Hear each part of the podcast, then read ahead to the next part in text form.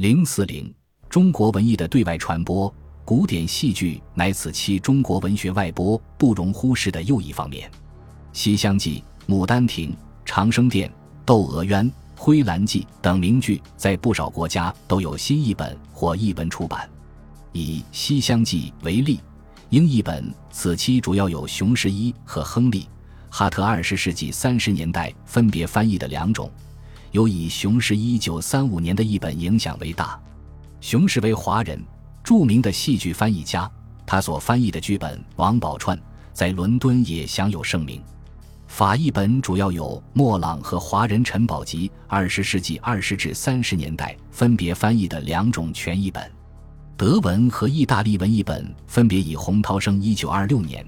齐尼一九一六年的译本较有影响。日译本则至少有中村壁虎等所译《西厢记》四种以上。另外，此期比较系统的研究和介绍中国戏剧的著作，无论在西方还是日本，都大量出现。在西方，以英文、法文方面为最多。英文代表著作有凯特·布斯的《中国戏剧研究》、阿灵顿的《古今中国戏曲概论》等；法文则有卡米尔·普佩的《中国戏剧》。华人学者陈绵和蒋恩凯分别用法文写作的《中国近代戏目分类注解》、昆曲关于中国古典戏剧等。民国杰出的音乐理论家王光启在德国学习西方音乐的同时，也致力于向西方传播中国音乐。他用德文写作的博士论文《中国古典歌剧》，一九三四年在日内瓦出版，对德国人了解中国戏剧不无贡献。在日本。此期研究中国戏曲成绩最为突出，涌现了不少专家，如青木正儿、金观天鹏、长泽规矩也、丰田壤等。其中有以青木正儿的《支那戏曲史》等著作最为著名。民国时期，中国戏剧家们还纷纷走出国界，弘扬中国戏剧，为中国艺术赢得了荣誉。京剧表演艺术家梅兰芳、程砚秋，著名昆曲演员韩世昌、侯永奎。越剧演员红线女、文觉飞等人都曾到欧美、日本或东南亚各国表演、考察或进行艺术交流活动，其中有以梅兰芳的出访最有影响。一九一九至一九二四年，他两次到日本访问演出，受到日本文艺界和广大民众的热烈欢迎，其表演舞姿被誉为美舞。一九三零年二月十六日，他又率京剧团访问美国，历时半年。演出七十二天，受到的欢迎较在日本犹有过之。喜剧大师卓别林、戏剧评论家罗伯特·里特尔等都对他带去的京剧艺术给予了极高的评价。后者激动地说：“我也许只懂得其中的百分之五，而不了解其他大部分，但这足以使我为我们的舞台和一般西方的舞台上的表演感到惶恐谦卑，因为这是一种令人迷惑而撩人的方式，使之臻于完美的。”古老而正规的艺术，相比之下，我们的表演似乎没有传统，根本没有往昔的根基。南加州大学特授予梅兰芳文学博士学位，在授予学位的典礼上，邓肯博士称赞他是中国大艺术家，艺术之高，世界已公认。这次访美演出又沟通东西方文化，梅先生有功于世界。一九三五年三月。梅兰芳剧团赴苏联访问演出，同样引起了轰动。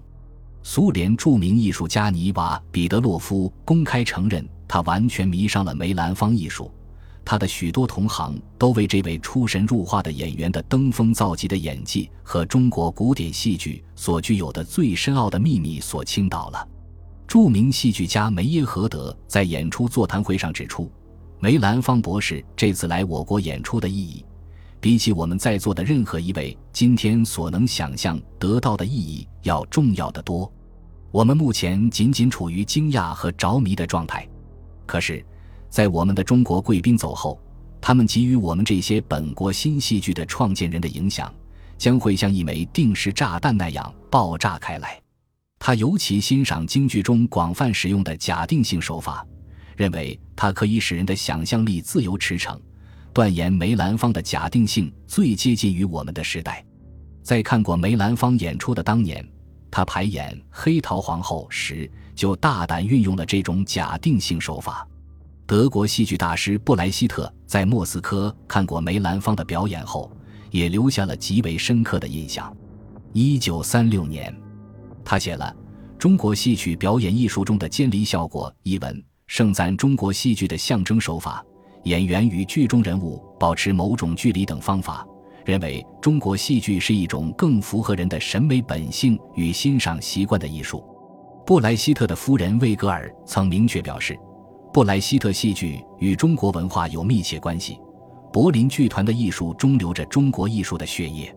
在西方。这一时期对中国艺术宏观研究最有成绩的，要数长期在瑞典工作的芬兰籍汉学家喜隆人。他的巨著《中国早期艺术史》和《中国艺术三千年》是较为全面宏观研究和介绍中国古代艺术的杰作，仅前者就有百万言。他还著有《中国的园林及其对十八世纪欧洲的意义》《中国艺术家画论》等名著。后者是一部最早较完整的把中国艺术理论介绍到西方的著作。此外，美国汉学家福开森对中国艺术也颇有研究，编著有《中国艺术综览》《中国艺术大纲》《中国画历代著录及金木》等有价值之书。在日本，大村西崖的《中国美术史》，伊东忠太的《中国建筑史》，太田孝太郎的《古铜印谱举鱼》等著作。也对研究和传播中国美术做出了可贵的贡献。民国绘画艺术大师辈出，佳作名作如林，不少作品连同古代艺术品，此期流传到海外，深受各国艺术家的喜爱。英、法、德、俄、日等国还曾多次举办过各种形式的中国艺术展览。刘海粟、徐悲鸿等艺术大师也经常出国讲学，举办画展。弘扬中国的绘画艺术，如二十年代末至三十年代中，刘海粟就曾先后到日本和欧洲讲学展画，被日本艺术大师桥本关学誉为东方艺坛的狮子。游欧期间，他与马蒂斯、毕加索等名家交游论艺，集稿三百余幅，并主持中国现代绘画展览，在汉堡、海牙、日内瓦、伦敦等地巡回展览。使中国文化震动全欧。一九三三年，徐悲鸿组织中国近代绘画展览在巴黎举行，此后移展于彼、德、意、苏，展览七次，成立四处中国近代美术展览室于各大博物馆与大学。这是民国美术史上最早出国的大型中国美术展览会。四十年代。徐悲鸿还曾应邀到印度和东南亚其他国家举行画展。中国近现代文学此期在海外的传播以现代文学为主，鲁迅、茅盾、郭沫若、沈从文、曹禺、艾青等人的作品都曾被译成英、俄、日等国文字出版。如苏联一九二九年即翻译出版鲁迅文集俄文版，包括《阿 Q 正传》《孔乙己》等篇。日本杰出的国际主义斗士陆地根克服重重困难，于一九三七年九月前完成了日文本《大鲁迅全集》的翻译，后来以六大卷出版。伦敦也出版过《阿 Q 正传》英文本，题为《The True Story of an Q》。矛盾的《动摇》《子夜》分别于一九三五年和一九三六年被译成俄文出版。此外，被译成英文或俄文的还有沈从文的《编程》。谢冰莹的《女兵日记》，姚雪银的《插班车卖街》等小说，以及艾青、田间等的诗歌和刘白羽等人的散文，英美等国还翻译发行《中国抗战小说选》《中国抗战诗歌选》等这些文学作品，既增加了海外人士对中国文化的了解，也有力的激励了他们的反法西斯斗志。本集播放完毕，感谢您的收听。喜欢请订阅加关注，主页有更多精彩内容。